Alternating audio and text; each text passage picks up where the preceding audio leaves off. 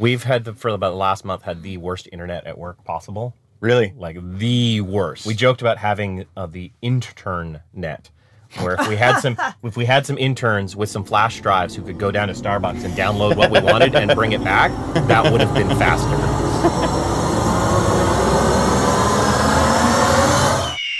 I'm Matthew Marteinsson, I'm Gordon McGladdery. And I'm Chanel Summers. and this is Beards, Cats, and Indie Game Audio, Woohoo! Episode 19, 20? I don't know. I always forget to check. I what go by months because I always know what month I'm in. Yes, it's the August. It's August 2015. So Chanel, you're back. I am back. It is awesome to be back. I've I've missed you guys. It's been so, it's, it was it was great talking to you back on episode two. Wow. A long, long time ago. It feels That like. was two? That's Yeah. crazy. I, I feel like such a pioneer. Yeah, it was pioneer. brand new, wasn't it? Yes. You you totally were. You were you were our first guest. I was just a little baby sound designer. Well, because of my still narcissistic personality, I love being the first. So, what have you been up to lately? wow. it's been a while. it's been a while. A lot of stuff. Definitely a lot of stuff. Um, you know, I have, uh, you know, been um, continuing to do my sort of weird, wacky, left of field sort of projects, you know, working in sort of the emergent technology space. Um, I think, you know, when we last spoke, um, I talked about working on uh, Leviathan, which was that super large scale um, augmented reality project that um, uh, was sort of uh, demoed at the uh, 2014 Consumer Electronics Show, I believe. Well, so since then, I've been working more in that space, working a lot in virtual reality, working in a lot in physical spaces um, and installations, um, doing a lot of interesting research work with the University of Southern California. Cool. So, working with um, a couple of labs there. One is the Mobile and Environmental Media Lab. We were doing a project basically creating um, the office of the future, or what we like to call a living character, um, where sort of the um, office is actually a team member itself and parti- participates in meetings, influences the meetings, um, and has its own personality. And within this office, this room, there's other sort of enchanted objects also that have their own distinct personality. And so we were kind of accomplishing this um, through um, audio, um, kinetics, uh, robotics, uh, projection mapping. Um, and um, it's amazing. We just really created this unbelievable, sort of warm, living environment. It was kind of spooky. Did you guys actually? It's it exists in the real world, or is it still in uh, sort of planning? We're doing this in conjunction with uh, Steelcase Workspace Futures Group. Okay. And so um, this is a research project for them. But um, I think, you know, this is something we're basically taking a problem of like, what would an office look like, sort of, you know, five to 10 years out. And so this was um, the beginning of this work um, with them. Now, some of it is under NDA, so I can't get into a lot of the details. Um, but you know, so right now it's, you know, still very much, you know, in a prototype phase. And it exists in two different forms. One is the actual physical space form with these these moving kinetic objects. Um, and then there's also an actual uh, virtual reality model where you put on a headset and you can, you know, explore the space as well. So it's it's mixed reality. You kind of go between the physical space and the virtual space. Cool. Is it something that's thought of more as this is this is an office that a lot of people would work in, or is this more of a Um, because this is something we were talking about at work the other day of people working remotely and like the tools that are going to be created to make working remotely better. Because right now, you know, you work remotely and you're like, I'm working in my office, and this is totally applicable to sound people. Like, you know, you work in your home studio and there's you've mm-hmm. got no contact with people. Maybe you've got Skype or Slack or something, and it's it's chat, but it's not you know it's not like being there. Yeah, absolutely. I mean, we're going to definitely address the whole issues of telepresence. Yeah. And so where yeah, you are in that environment without actually being in that environment. That's cool. So that's that's for some of you know we're going to try and explore for some of the next phases Yeah. um, of of the project. Um, so it it was it was definitely quite interesting. I know um, when people sat in this room, Yeah. one person commented they felt like they were back in their mother's womb, and it was very comfortable for them. Wow. Um, you know, the room could actually get quite manipulative with um, with sort of the resonant frequency work of where it could kind of make you very focused and you know want you to sort of uh, brainstorm Yeah. but then also, you know, as maybe the day was moving on and uh, the um, uh, business day was coming to a close, that the room would start to relax you, chill you out, and, you know, kind of prepare you to sort of shut down Yeah. and, you know, have a nice drive home. That's cool. So using sound not just as an informative of what's going on, but actually to tune your mood. sort of Absolutely. Absolutely. like there's a- creating creating this very, you know, ambient Yeah. um, type of environment. Um, but as I said, you know, the the room could be heavy handed. Yeah. There was objects in there that um, I had them as mischievous personalities kind of thing where, you know, they were kind of doing their own little hijinks in the background. Yeah. Um, you know, and they would call you out, like maybe if you went to start to sleep in a meeting. Yeah. They they call you out and get you, you know, get you back into form. Um, that's that's some pretty interesting stuff. and no dialogue. Yeah. All done with, you know, sort of auditory icons and resonant frequencies. So completely done with sound. hmm. That's really cool sounding. That's fun. Yeah. I think that's definitely outside the space of what a lot of us do, but like I'm sure a lot of us would be like very interested in working there, like and doing that. Like sounds really I think, you know, in games a lot of what we do is manipulate pe- Yes. people's emotions and states. So like doing that on a work level is like a Well, I think everyone everyone can learn from from functional audio, and like I think that would be really interesting to get into someday. Mm-hmm.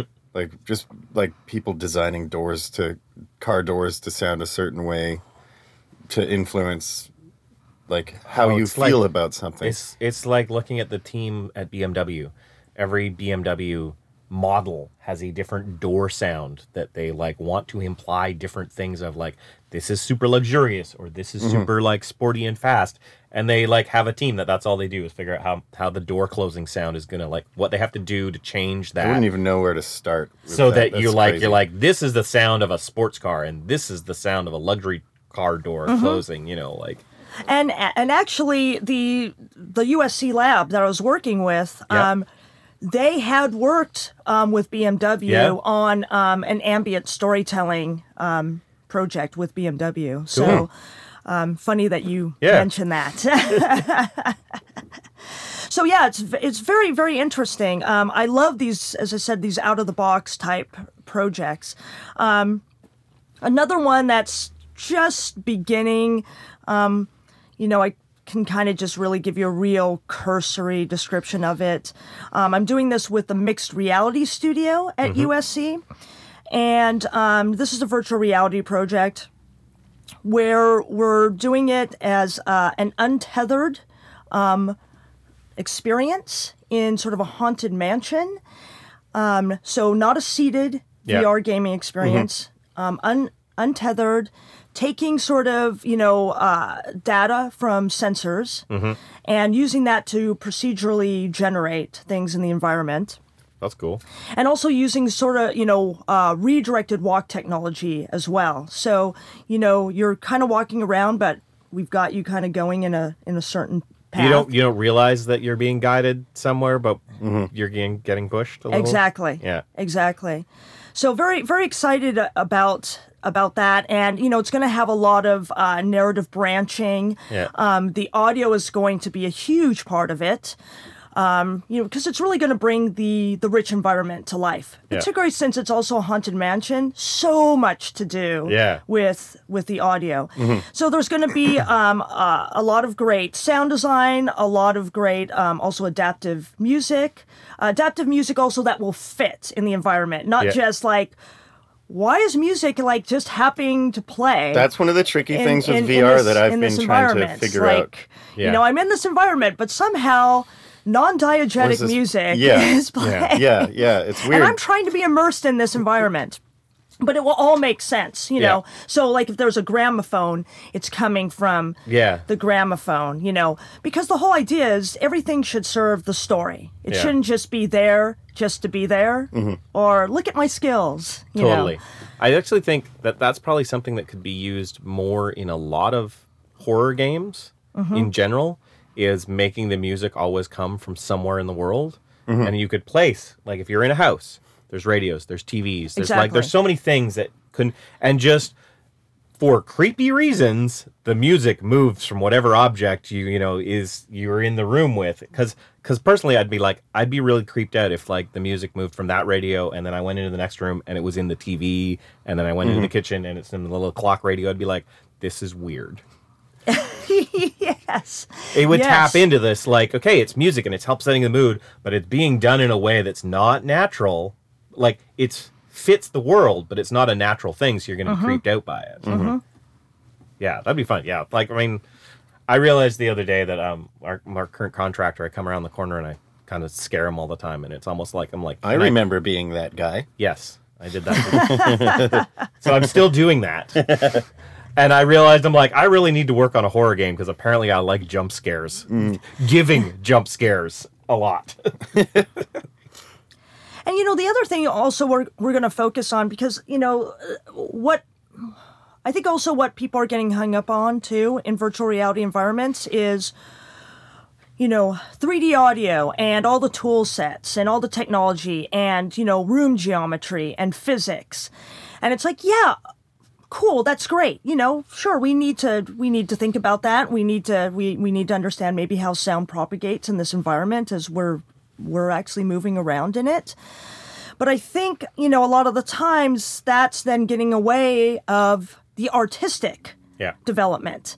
So sure you know we have to consider our tool sets but again the tools should be enabling our creative vision.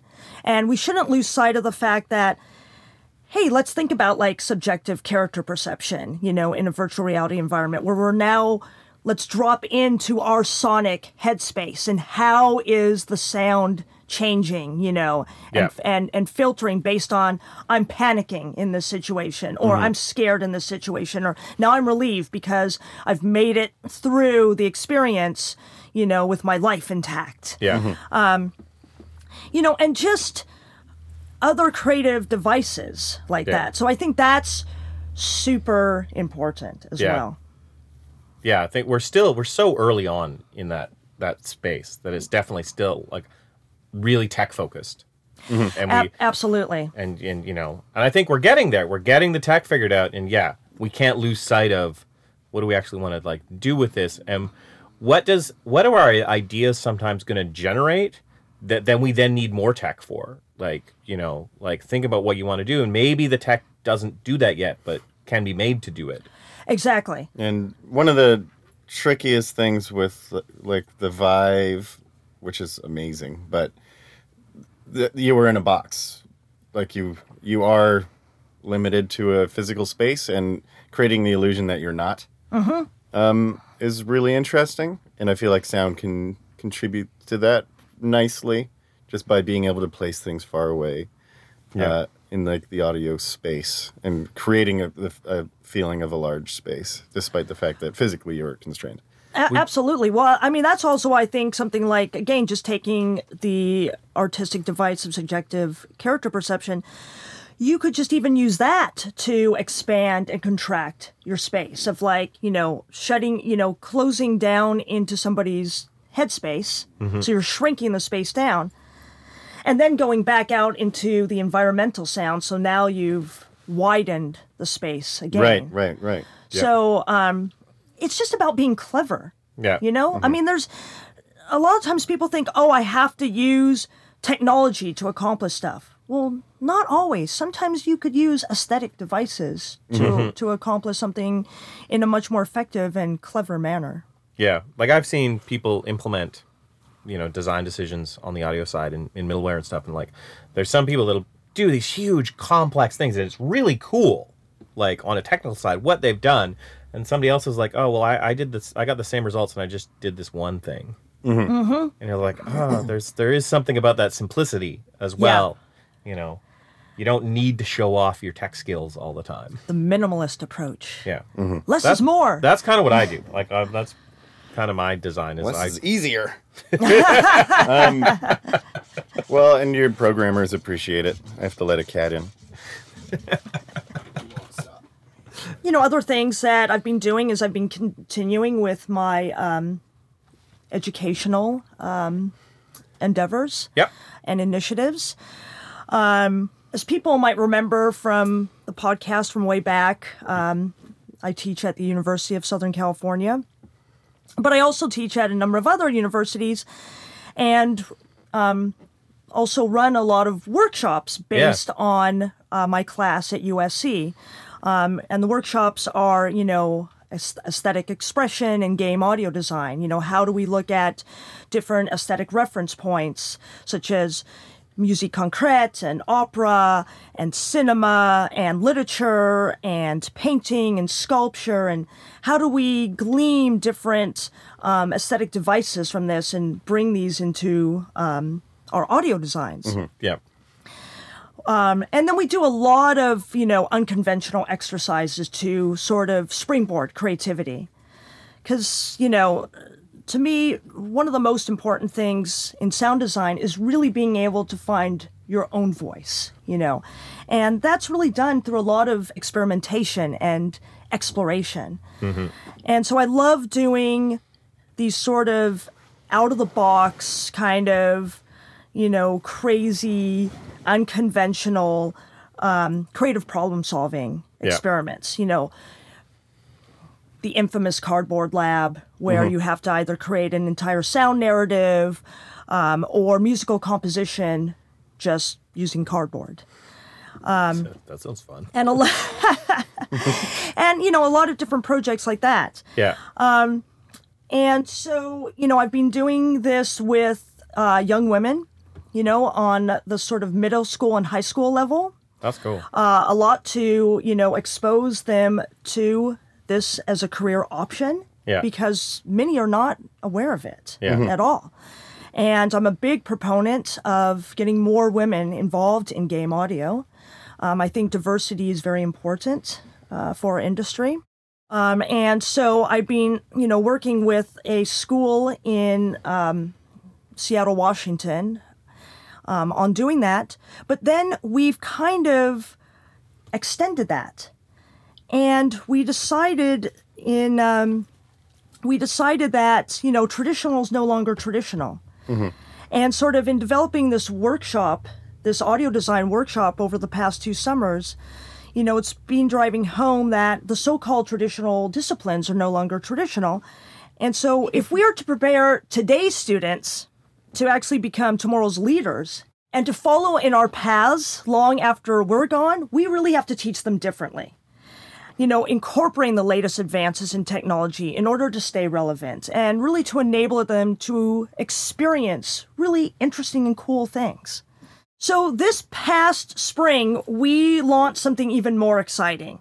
Um, we basically took all the lessons, um, all the stuff from the aesthetic audio design workshops, and we created this innovative blended collaborative learning program in which we took a so-called traditional discipline of American literature and we blended it with sound design. And so um, what we did was is we uh, took the Harlem Renaissance um, uh, area. So we used it to explore the rise of diverse voices in American literature, how culture influences literature and expression in general, and how literature, music, and art can be platforms for social change. So it was super interesting. And the students really actually grasped onto it extremely well. What was very exciting for them was the hands on projects Yeah. um, where they could get very experimental. Um, you know, essentially, we gave them uh, a few mundane objects. Yeah. You know, uh, some paper, um, a cup, a balloon, some jelly beans, tin foil, and we're like, okay, now create um, a soundscape um, from the Harlem Renaissance right. and it was amazing. They just went to town and did things way beyond my expectations. And then their, for their final project, which was like a multi-genre project, it was pretty unbelievable. Um, I got pretty emotional. It, it was amazing how well they grasped on to the foundational aspects of sound Yeah. design and just went with it and told amazing stories. Are any of those available online anywhere for anyone to see? You know they they aren't, but I could probably try and get some some Because examples I'll bet you of people that. would be real like find that really interesting. Yeah. To see where that yeah, like they were. totally- They, some of them were very personal and Yeah. very heartfelt. Yeah. It, it it really to me sounds like that kind of thing that like you can talk about it, but you're not you don't really get it until you you hear it. Exactly. Exactly. like- no, I would. I would love to. I would love to post some of them, and I think the students would love to share Yeah. it as well. Uh, I know that you know early on when we were first doing the intermediate projects. They were a bit. They were a bit nervous and they're Yeah. a bit reticent because this was new for them. Totally. And they were, you know, they're they're very much overachievers, and this was a this was a new area for them, and they were concerned. They were concerned that maybe that they were going to fail and not, you know, not perform where they should perform. Yeah. And, you know, you kind of had to teach them that there's fantastic failures and it's okay. And this is about experimentation and it's about exploration. And, you know, it's, it's, it's very different from what they're doing, you know, traditionally in school. And once you kind of got them over that hurdle Yeah. and going through the feedback process with them, it was wonderful to see them, you know, become so confident mm-hmm. and just really grow as people Yeah. as well. I think there's pros I know who need to learn to do spectacular failures. Mm-hmm. Like I think everybody like the the th- like I these days put into my schedules time to fail so that like basically everything doesn't have to hit it out of the park and I can try some weird experiment knowing I've got time to like you know, I need to make a sound. There's the safe way to make the sound or there's this weird idea I've got that might not work. Yeah. And if I've got the time, then I mean, like, I can try the, the, the weird thing. And if it doesn't work, I can go back to the safe thing that I know will, like, be, be pretty good and, and, and okay. Yeah. You know? from and a- I can do that experiment knowing, like, instead of, like, oh, the only time I've got scheduled is, you know, one day. Well, I guess I better do the safe thing because I know that'll get done in a day. But if, like, I've got two days, oh, I can spend a day Mm-hmm. Doing something wacky. And if it blows up in my face, oh, well, I've got another day to, to do it. And it's a thing that I feel like um, some freelancers don't allow themselves time Yeah. to do either because they're like, you're always balancing your time to how much money you're getting paid. Yeah. And sometimes you just have to be like, eh, I'm just going to take a pay cut today and mess around. And if it doesn't work, it'll probably work for something else, Yeah. maybe. Or you, you like you have to keep investing in yourself. I can Yeah. I consider that time. It's how you build and spent as, explore your skills is through failure. Like, Yeah, yeah. Exactly. It's very important. And, you know, I mean, through fantastic failures can come happy accidents. Yeah. Yeah, and that's the thing. If you always go the safe, predictable route, you don't get those happy accidents. You need to go off on those unbeaten tracks sometimes, mm-hmm. knowing that you there might be nothing there, but there might be that thing that is like, this is the best new way. Like this is a new way I found out to do this, and it's even better than what I used to do. Exactly. Mm-hmm. You come up with something even more truly amazing. Yeah. And so exactly. That and that's why I say it's experiment, experiment, mm-hmm. experiment. You know, the whole idea of doing sound concepting or sonic storyboards. Yeah. You know, and creating an iterative approach for yourself. So doing a lot of like audio mock-ups that, you know, maybe some don't go anywhere, but then maybe some go on this really beautiful, wonderful path. Yeah, like I've I've, I've been pushing lately at, at Klei. You know, when we're coming up with a new game and we're concepting stuff, the concept artists they they make stuff and they prototype stuff, and the other artists, you know, they prototype things and they go through like different styles and like what's going to work, and they go through before we find a style mm-hmm. of a game, goes through a couple of processes, and I'm like, I want to do that audio wise. I want to like throw some mud against the wall and see what sticks with conjunction of that what the artists are doing and i think it's mm-hmm. Exactly. really valuable to not wait until everything's solidified in an art style and then go okay i guess this is the soundscape that i'll do with that mm-hmm. Mm-hmm. Yeah. you know getting in earlier than that and yeah the same thing the visual artists do Yeah. Well, that exactly. You know, it's I've I've had people come to me before saying, you know, how can you create sound before you do the art? Well, just, you know, like you have storyboards, you have these sonic Yeah. storyboards. You know, the art can can come out from the sound. Yeah. Mm-hmm. And I think calling it a sonic storyboard is a great thing for a lot. Like, this is a great takeaway for people because it's something that most game devs understand. They understand a storyboard and a concept art. And, like, if you use those same sort of words, then they can, like, have a better understanding of what you're you're trying to do in those prototype stages. It's all about the vocabulary. Yeah. Yeah. One other thing I just wanted to mention Yeah. about uh, the audio design workshops that I conduct is I uh, just actually brought uh, game audio education to India, which was pretty very cool. uh, ex- exciting. I Yeah, a feel like I was on this this great religious mission, bringing game audio education to India. And that was super super exciting. Um, i had done this interview for a british magazine fantastic british magazine called music tech. Yeah.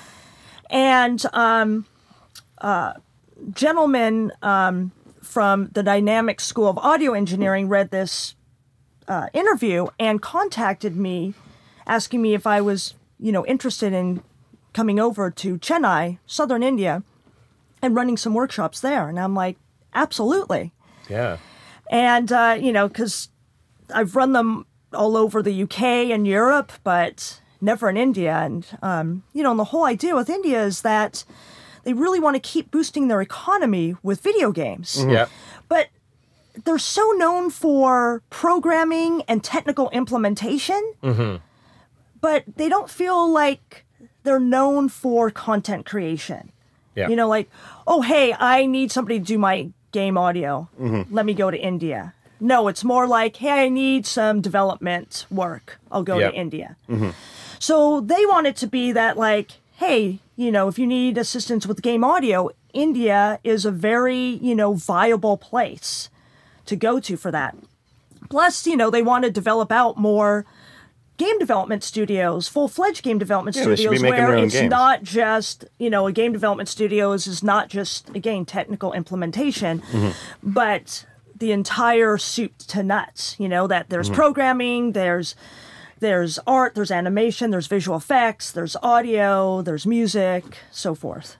That So like that fun- was super exciting, and we're going to continue to to uh, build that out, do bigger and better things with that.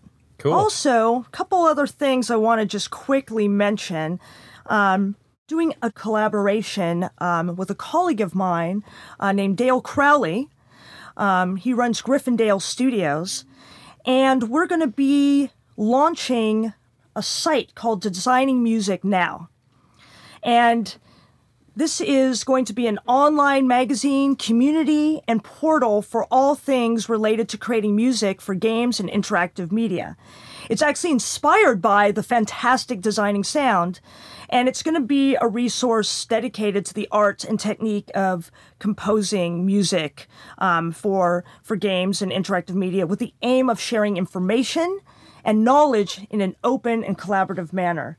So definitely want to um, chat more about that because we're very very excited about yeah, that. I hear you're looking for contributors. Oh, yes. So we have a temporary site located at www.designingmusicnow.org. And we would absolutely love to receive article contributions from the community. Yeah. So these contributions can be sent to info at designingmusicnow.org. And we really want to hear from you. It's it's going to feature articles, news, reviews, and interviews and more from the community of composers who can uh, support one another in our craft. We've currently gathered a group of 11 core members and four advisory members who are thought leaders in the field and are willing to really contribute their time, expertise, and wisdom to really make this vision possible. It's going to have a multimedia focus. It's going to support videos, podcasts, live streaming, as well as blogs.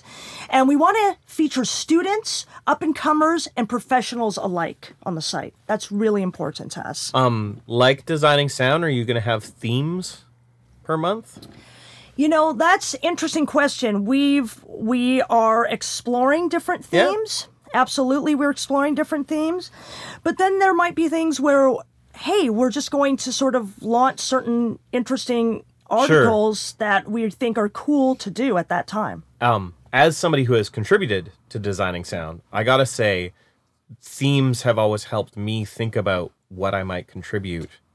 Like it helps kick people off. Absolutely. I wouldn't have been Absolutely. if you're like, hey, we're talking about horror soundtracks today. It this be pretty abstract too, you know. Yeah. Like, oh, they've like they've designing got sound. really abstract themes, Yeah. which is fine. Is there anything in particular you guys are looking for for contributions, or is it just anything off the top of people's heads? anything off the top of people's heads, you know, in, in any type of area. Um, yeah, we're looking for a whole plethora um, of of articles related to the craft um, and technique of composing music for games and interactive media. People can talk about games that they've done, dissect what they've like postmortems on soundtracks that they've done. Absolutely, that would be fantastic. Yeah, I think I think personally, I I, I really like postmortem stuff. Seeing how people have done stuff, I think it's Yeah, really same. really beneficial to people. So go dissect your games, write an article about it. Dissect them now. I think the key too, the key to a good postmortem, is uh, being honest about it. You know, really go. This is what worked, and this is what didn't. And the stuff that didn't work is probably more valuable than the stuff that did work a lot of the time.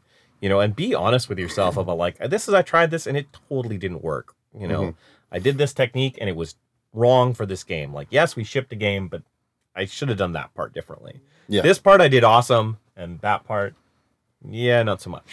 well, I mean, you know, this is how we really learn. Yeah, you know um, going back and looking what we did and kind of thinking about how would i address that if i got to work on that game again or if i had more Yeah. time to do things totally. And I think it's it's awesome that you guys are starting a, a mu- like a real music focused website. I think uh, for games, you know, there's a lot of great music websites out there, but I don't think there's many focused I can't think of any off the top of my head. No. right on game like game music, which is cool.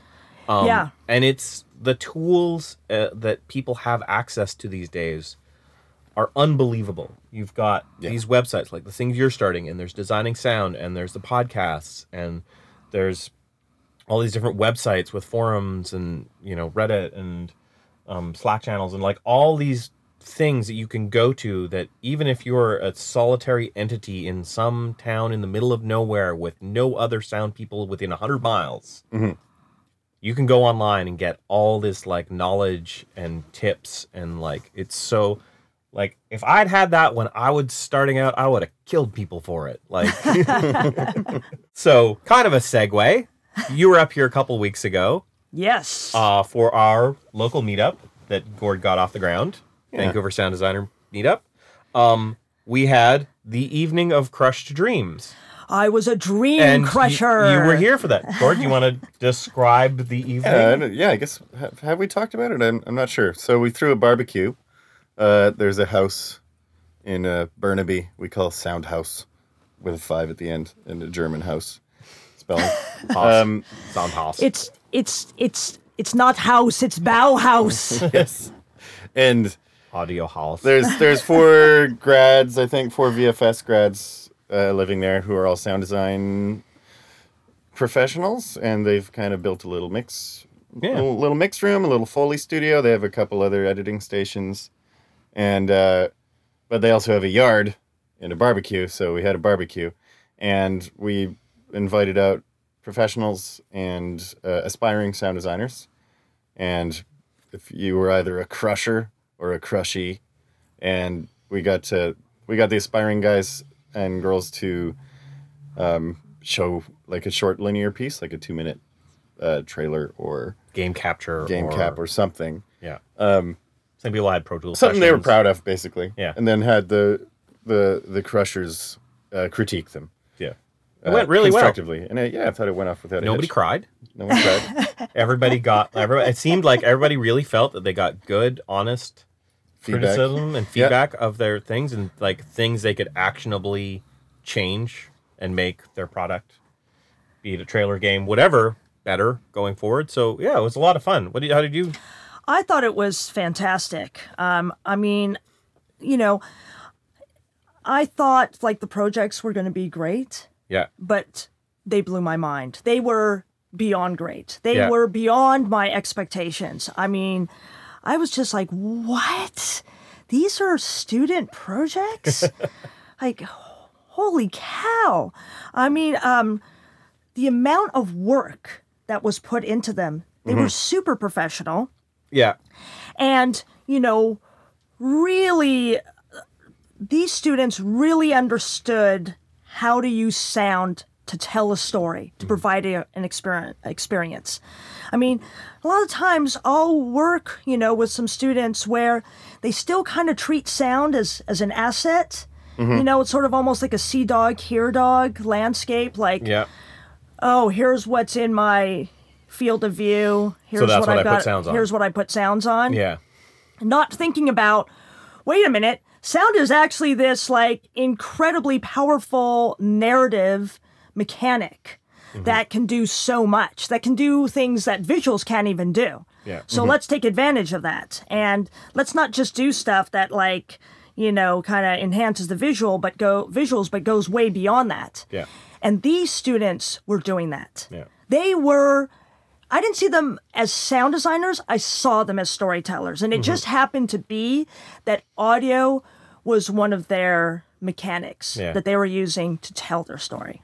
Yeah. I was really surprised. I thought there would be. I, I thought I was going to have to do a lot of. Here's just all the stuff you missed. Yeah. Because usually Exactly. when I do, um, I I kind of review a lot of people's stuff online, and, and people send me stuff, and it's always No ambience. there's no ambiances. You need more distortion. You need everything bigger. Like it's just you know there's just all this missing stuff. Here's the list of every, and it was I was really having to dig in and go okay I got like I got to dig deeper to find the stuff that Yes. not quite there yet, and it's small subtle stuff yeah, yeah, yeah. that just you know it was good, and if you did these couple of of the little time. things, you're just gonna push it like Right. over the top. But it was always like here's just a handful of little things. Mm-hmm. Exactly. They're Not Exactly. like I was expecting. Here's some giant fundamentals you're missing, and it was totally not that. It was Yeah. always like, well, if I have to find something to critique, I guess it's this part. Yeah. Well, and it's I think it has to do with the people that are willing to put something together on their own time. Uh truck out to Burnaby. Like there was not good transit to that place. no, not at all. um and uh and and show it. Like you I think that you're we were going to get the best of Yeah. what is out there. Um just cir- circumstantially, basically. So- it's so much easier than uploading something to YouTube. So obviously, harder. It's so much harder. Yeah. Than uploading something to YouTube. You know. Well, I also, I and also everybody was so wonderful and nice. Um, you know, they. Um, one of the things I thought was very important is that what feedback we could give them because their pieces were so fantastic. They took with such grace and charm, yeah, which is a very, very important thing. yeah, Um, and that's that's for for someone who's an up and comer in um, in audio, you know, going into either the game industry or the film industry or whatever industry. Not being precious about your work is Yeah. very important. Yeah. because you could be the next greatest thing incredibly, incredibly talented. But if you can't take feedback and you have this ego, You're done. you're done. Yeah. So So well, it was fun. By the end of the night, we all got pretty drunk and we are just and crushing each other's. yeah, yeah. a bunch of us pros started pros throwing started- stuff up, And we're and, I and was- realizing we are like, oh, that wasn't as good as I remember it. I, I threw up a, a trailer that we had just put out recently to show somebody as an example of like, here's a professional done one. And I was immediately like, okay, and here's me doing my own work. This is missing, and I missed this, and this should have been louder, and the mix was Yeah. wrong of this. And I mi- like, I was like, see, look, this shipped. This is a product that went out professionally, and I totally missed stuff. yeah, That's such an important lesson because I know that students, or what well, I like to say up and comers, Yeah. is that they think that because you're a pro, that somehow you're you've got perfect. all You're the perfect. answers, Yeah. you're perfect, you know it all, and it's you know this this this godlike peace. Yeah. you know. And it's like, no, no, it's I not. pulled off something that is okay, but I did it in two days. That's kind of the the difference.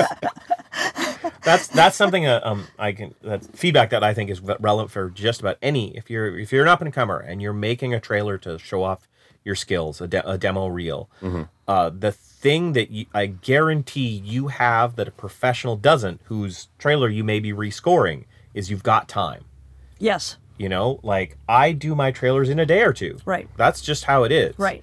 so if you take one of my trailers and you're like, I've got two weeks to do this, mm-hmm. you don't have the experience that I have, but with that time, you should be able to come up with something Pretty good. pretty good. Yeah. And and then show it to somebody. Mm-hmm. You Yeah. know, like reach out online and find people who are willing to review it. Take that feedback, and you know, implement those changes. Be willing to take feedback. I think it's great before if you've got a demo reel, if you're making a demo reel, uh, before you start needing it for job applications, if you can run it by some pros who Yeah. are willing to give you honest feedback, Yeah, you're going to go miles ahead because they're going to like point out a bunch of stuff you didn't realize and you didn't think about. And you know they might be like hey you're like you're 90% of the way there. This is great. These little things are what i would look for. And then when it comes time for job application you're like everyone's be like holy crap Yeah. this amazing A- absolutely. I mean, you really touched on a very important point. It- it- it- this can't be an insular process. yeah you have to you have to share it with other people you have to get feedback um, Yeah. to really understand you know is is is is your work you know up to sort of the level or standard it needs to be when presenting it you know to get a job. And so that's why i think that this event that you put on is an extremely important event. And um, I really look forward to seeing it growing, you know, becoming bigger, um, Yeah. expanding, because um, I, I think this is, uh, you've really come up with something that is significant here, that is really helping the community, um, really giving back for sure with this. Yeah, And and, and, and and frankly, it's super fun too. Yeah, you know, I really, I Yeah, really it was- enjoyed it. I had a great time. i we had we had more crushers than could fit in the room yeah. so we had The to room was rotate getting through sweaty. I, I, I Gord had to drag me out. It was like, no, other people need to get in and do Yeah. some reviews. You have to stay out for a while. I'm like, but I wanna. well, I know I never wanted to get out because the projects were really interesting. And Yeah. I'm like, can I just stay here? I'll like just kind of scrunch up in a corner somewhere in a little ball. So yeah, if you're working on your your project, reach out to people, get it reviewed by people. You go, you'll go, you know, a million miles further mm-hmm. with. And as we're kind of talking about that, being able to take feedback and work with it mm-hmm. is a huge part of what we do. Yeah. you know, bar none, the whole like I say it all the time, kill your babies. Like, don't hold it so precious. Yeah. You know, that whole kind of concept. You that's a huge part of what we do is just take on feedback and make changes because Yep. somebody else is at the top of the food chain when it comes to artistic vision for the entire project. Exactly. Mm-hmm. It's very rarely us. Yeah, exactly. If you are the artistic vision and doing the audio in a game, that is amazing and awesome. I want to talk to you. How did you do that? The keys to the kingdom. yeah, like so. Yeah, so it was a super fun thing. Yeah. Well, we're gonna do it again.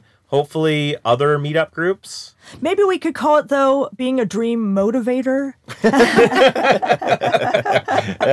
No. Uh, got a couple of questions.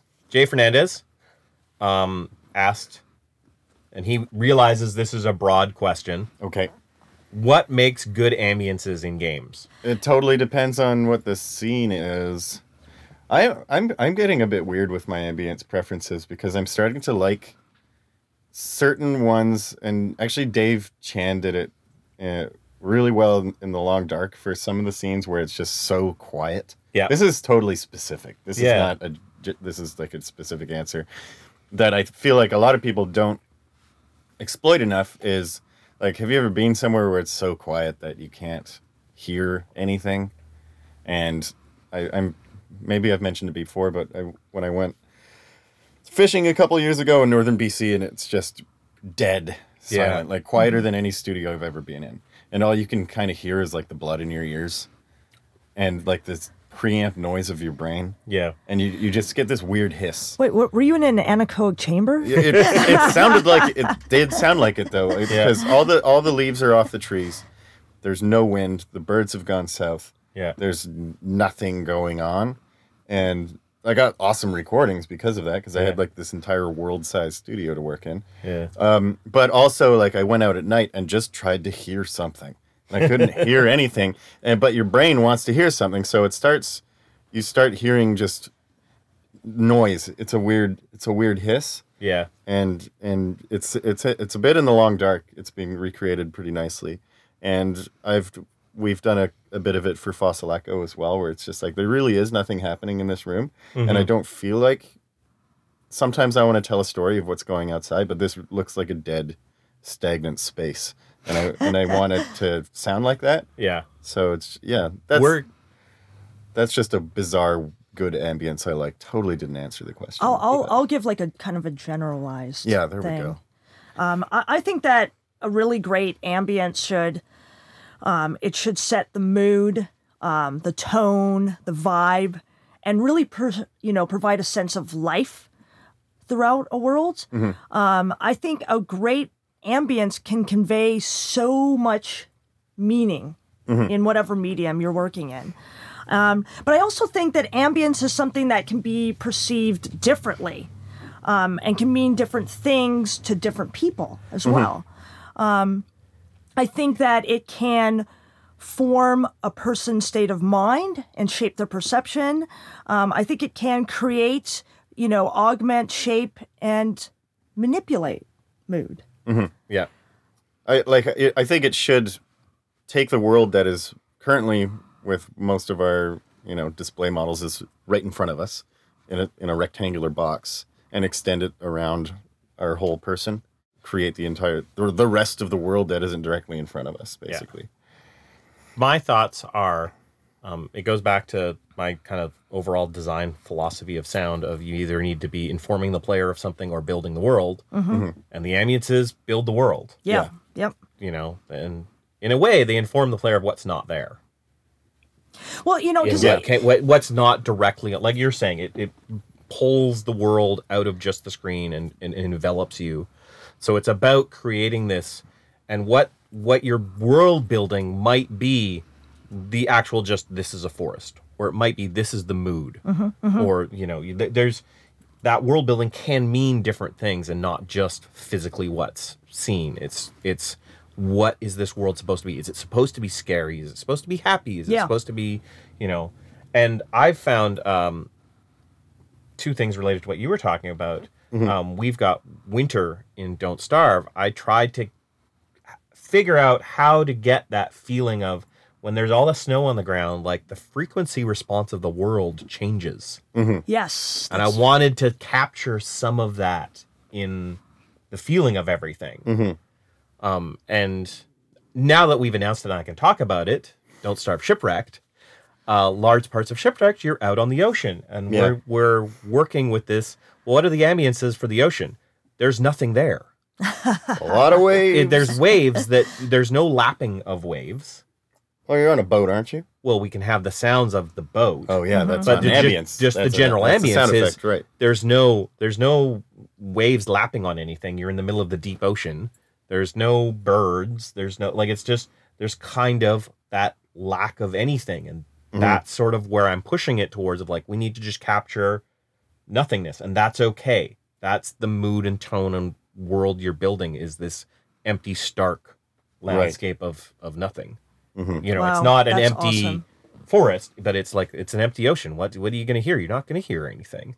Yeah. So that's the tone I'm trying to like evoke of that. Mhm. Like, okay, we don't need to worry about a big change and a lot of stuff. It's yeah. just like Sometimes you just have some to relax. some wind, some sort of wavy bits. Yeah. You know, and then things in the world will build up It's, more. it's something I've had to chill out on, like coming from school when the ambiences they they taught us to make them like super active. yeah. You know, anytime someone that was more of a, a linear perspective, but like mm-hmm. Yeah. anytime someone's not talking, you need a spec ambience, like filling in that mm-hmm. space. Mm-hmm. And but then the more I studied things, I was like, okay, I can relax. Like I actually really like like the ambiences in No Country for Old Men, which is just wind. Yeah. You know, and there aren't any specs popping in all the time. again, less is more. You know, Yeah. there's a, a beauty to the minimalistic approach. I mean, I've always been a fan of uh, Limbo. Yeah. Yeah. You know, with their with their approach to um, their environments. You know, that music in quotes. I'm doing the little finger movements quotes. right now. The little air quotes um, emerges from the sounds of the environment and just creates this unnerving creepy on edge environment you know uh, same also is a great game from Simogo studios um, called Yearwalk? yearwalk Yeah. that's it you know it's another real great piece of art Yeah. um, very minimalistic in its visuals and its audio approach.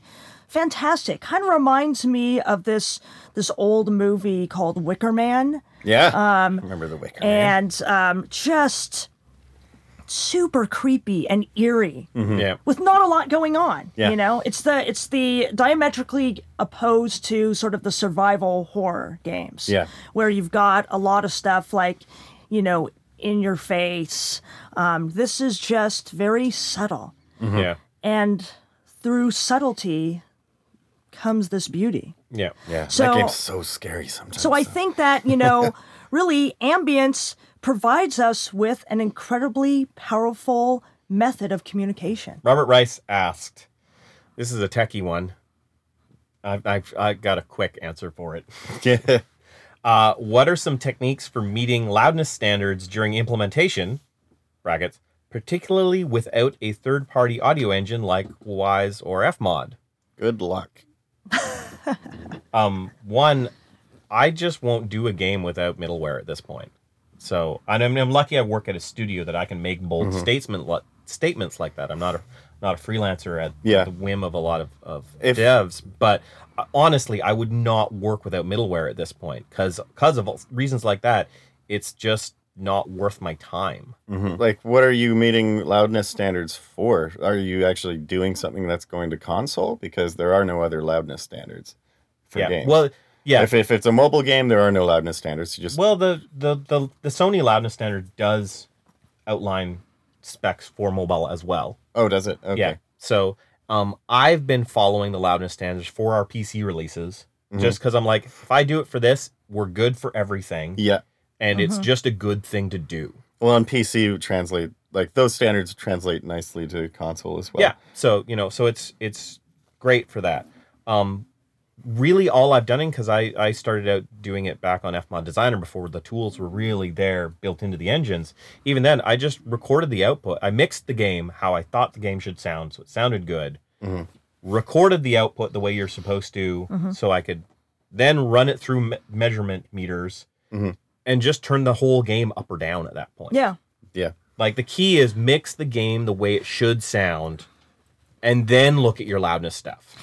Yeah, I, I, I'm glad you said that, Matt, because that was the first thing that I was going to say is is that it's really first about how you mix the game, where the focus is. Yeah. You know, w- you know what's what are going to be your loudest sounds and your quietest sounds at any one time. Mm-hmm. You know, where do you want people to focus their attention? Yeah. And I think I've heard other people talk about the loudness standards, and they've everyone kind of says mix your game first, mix the game the way it should sound, Yeah. And then look at it. And you're kind of my feeling. I could be totally wrong. Is you just bump overall level up or down at that point if you've got a good mix. The that's You know, it's then it's it's the like only way I can think of it really working. I mean, Yeah, and maybe it maybe you need a compressor, which Yeah. is why you should use middleware. You know, maybe if you've got to go, Yeah. you know, you maybe you need to compress the whole thing a little bit. Mm-hmm. But that's what you do. You you mi- mix for a good sounding game first.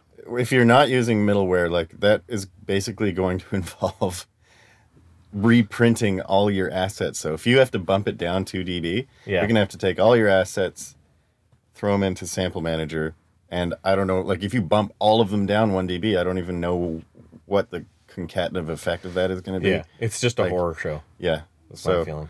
uh, avoid it. I think Um, just have to mix it so it sounds good, and you're probably not going to meet any standards very easily. it's either Bacomedian or B comedian. I'm not sure. Either or. You know who you are. Um, asked about processing and management of VO after recording, and what about localization? Uh, one, I am so thankful I don't have to deal with localization and haven't for a really long time. I've, I've so- never dealt with it, so I'm not. I can't comment on it. I know we're doing text localization, and Oh yeah, text localization we do but all the time. But yeah, but I've I've never done uh, VO localization. Yet. Um, touching on VO localization, I'd say the biggest thing is is file naming. yeah, Is is you got to have a good file, and it relates to all of your management of VO after recording. Is have a really good file name process that you can easily look at something and have a good idea of what it is. I think great file management is important for all asset management. Yeah.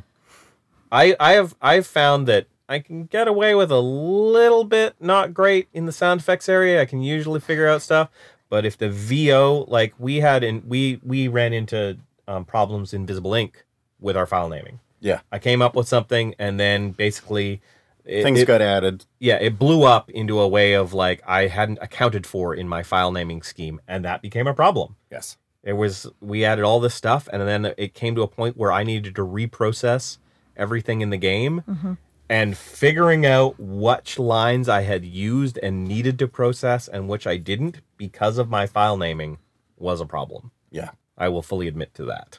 Um, I use a lot of processing, um, and I, I think on most of the straight dialogue, like for uh, Central and Invisible Inc, I think I had about eight or nine plugins on that, Mhm. and about four of them were compressors. Oh wow.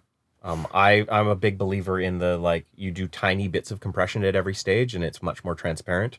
If you hit a compressor slow and it does a dB or three, and then you hit the next compressor a little quicker and it also does a dB or three, you can do that a bunch, and you're ending up with getting like 9, 10 dB of compression, and it you don't really hear it. And then I had I was printing reverb and printing EQ and doing a couple other things because I wanted it to be in this space. Yeah. So what was our workflow for that? Um, so I did all the. I, I would edit. Uh, we would record it. I would record it. I would pass it to you for editing. Yes, and so for my editing, I did. I used a ton of macros. Um, I was using. Well, obviously, I have my little MMORPG mouse with a lot of shortcuts, like mapped to the buttons on the side, uh, for fast cuts. And then I had what else had I macroed? Keyboard Keyboard Maestro I was using Keyboard Maestro. invaluable. Yeah, that was awesome. Um, If you want a straight up tool recommendation, Keyboard, Maestro. So then I could basically, after I think, yeah, that was I was using that for the fades. Yeah. Yeah. So after I, I would actually, I would still cut everything manually just because the transient detection is still not that good in Pro Tools, and you would lose the beginning and end of words. Yeah. Um, Also, like kind of selecting a bunch of lines and using strip silence, not doing all of them because then you're going to get like stammers and things, Yeah. and you're going to print you're going to print those as assets and not even notice. Yep. So you still have to be very conscious of what you're doing, but getting everything cut manually and then using Keyboard Maestro to just like zip through and add fades to every single file. Yeah. Um, or else just you can just highlight them all and hit F. Uh, that's Pro Tools specific. Oh yeah, Keyboard Maestro to consolidate them like with a, a button press, and then I would hand them off to Matt for processing. So I would take a handful of lines that I felt were, you know, maybe about 10 lines that I felt were indicative of all of the lines that the character was going to say, put them into Pro Tools, come up with my giant processing chain that I felt worked for everything, make that chain in Sample Manager, which, and and do all of my batch processing in Sample Manager. Yeah. Um, Sample Manager is my batch processor. It's cheap, it's good. Yeah. They're coming out with something new too. Yeah, yeah, it's about to get a like refurb and a new name and everything. Yeah, yeah. Um, but that way, I I used Pro Tools to like come up with my settings and then save all my settings, and then batch everything. So I Yeah. And then you'd still I'd still have to spot check every single line to make sure that the process. Yeah, because processing I was was, sending you weird stuff. was good. When, but you're just listen, when you're listening to a thousand lines a day, sometimes things slip by. um, so that's that's kind of how we did our process. Um, It was pretty quick by the end. yeah, we were Yeah. good and quick. The file naming was Not good. the not good part. Yeah. Come up with a good file naming structure that is malleable to changes. Mm-hmm. Is Flexibility. yeah. Yeah. Tiny thing, sort of specific. Include the game name somewhere in your file names. Yeah, especially if you're freelancing. Though Oh, I mean, I'm not even for me, For me, because got, you're working like- on multiple games. We've got multiple games on the go, thing, and I have a once a game is done, I take all the sounds and the sounds that made it into the game and the sounds that didn't make it into the game, and basically put it into my library of like, here's all the stuff from Shank, here's all the Yeah. stuff from Mark of the Ninja. Yeah. And if I'm searching for like blood, and I get all this stuff, and I immediately if there's if it's tagged right, I'm be like, oh, Yeah. that's the blood from Shank, that's the blood from Mark of the Ninja, Yeah. like, you know, Oh, oh, and yeah, you need a neat renaming program. That's Yeah. like huge, Yeah. huge for workflow. You m- must have a batch renaming program. Uh, what is the one I use? I use Name Mangler. Name Mangler. That's the one we both use. Yeah, every Words day. of wisdom. Use it every day. Yeah, Sample Manager and Name Mangler are Mm-hmm. kind of my like two not two not DAW tools that I like. Yeah, Can't live without. yes. yeah, and Keyboard Maestro. I'm about to descend down the Keyboard Maestro path because yeah. um, I was on uh, the Tone Benders podcast um, talking with Rene about tools, and he's a huge Keyboard Maestro guy. Yeah. and you are Gord. So I I've, I don't use it as I've much as I've seen the like. light, and I Yeah. just need to go towards it now. Yeah. it's it's it's kind of hard to find tons of uses for it sometimes because it's more useful for really repetitive tasks. yeah. And I haven't been finding myself doing that as much lately, but for dialogue editing, it's Oh. awesome. killer. A couple of things. Uh, I was a guest, as I said, on Tone Benders um, just the other week. So go have a listen to them. Not just my episode, but all their episodes. They're awesome. It's always great when we can take two wonderful podcasts and cram them together and make a mega Voltron podcast. Please send your article contributions to info at designingmusicnow.org. Yes. We really any, look forward to that. any composers, yes. please contribute. Please. If if you're somebody who works with composers, contribute something about how you would like to work with composers or what benefits you or, you know. Oh, absolutely. We definitely want to hear from the audio directors. Love, yeah, love to even hear from programmers working with Yeah. audio personnel as well. Totally. I'm getting married. You're all invited Sweet. Oh boy, This- congratulations! This just out. in two weeks. Everybody who Everybody listens to the listens to podcast is, Is it invited to- to, Gord's is it to wedding. one It's of the not telling you where. No. it, it is to the reason we have two cats. Uh, I started a Slack channel for game audio people. Um, only caveats need to be you need to be in the game audio industry and you need to contact me directly because I don't want to just spam people about it. It's only people who want to join. Um, it is a crazy little chat room where questions will get answered and lots of not questions will get thrown around. Yeah. If you kind of want a crazy little chat room of audio people, it's a great little place. Also, we're going to be at PAX, so you can come find us there. We're doing a panel at PAX. All right, we're doing a panel. Um, I'm going to present. I will I will be every day at the Klei booth. Yeah. And where will you be? I'll be at the Viking Squad booth, and we're doing a panel on Friday at 10:30. Somewhere I can't remember where. With Yeah. three other wonderful sound people. Yeah. Tales from Game Audio. Talk to us in person. and and I just want to close by saying, Matt and Gordon, your beards have become even more magnificent. Come come for the audio, stay for the magnificent beards. Yes. Thanks for listening, everybody.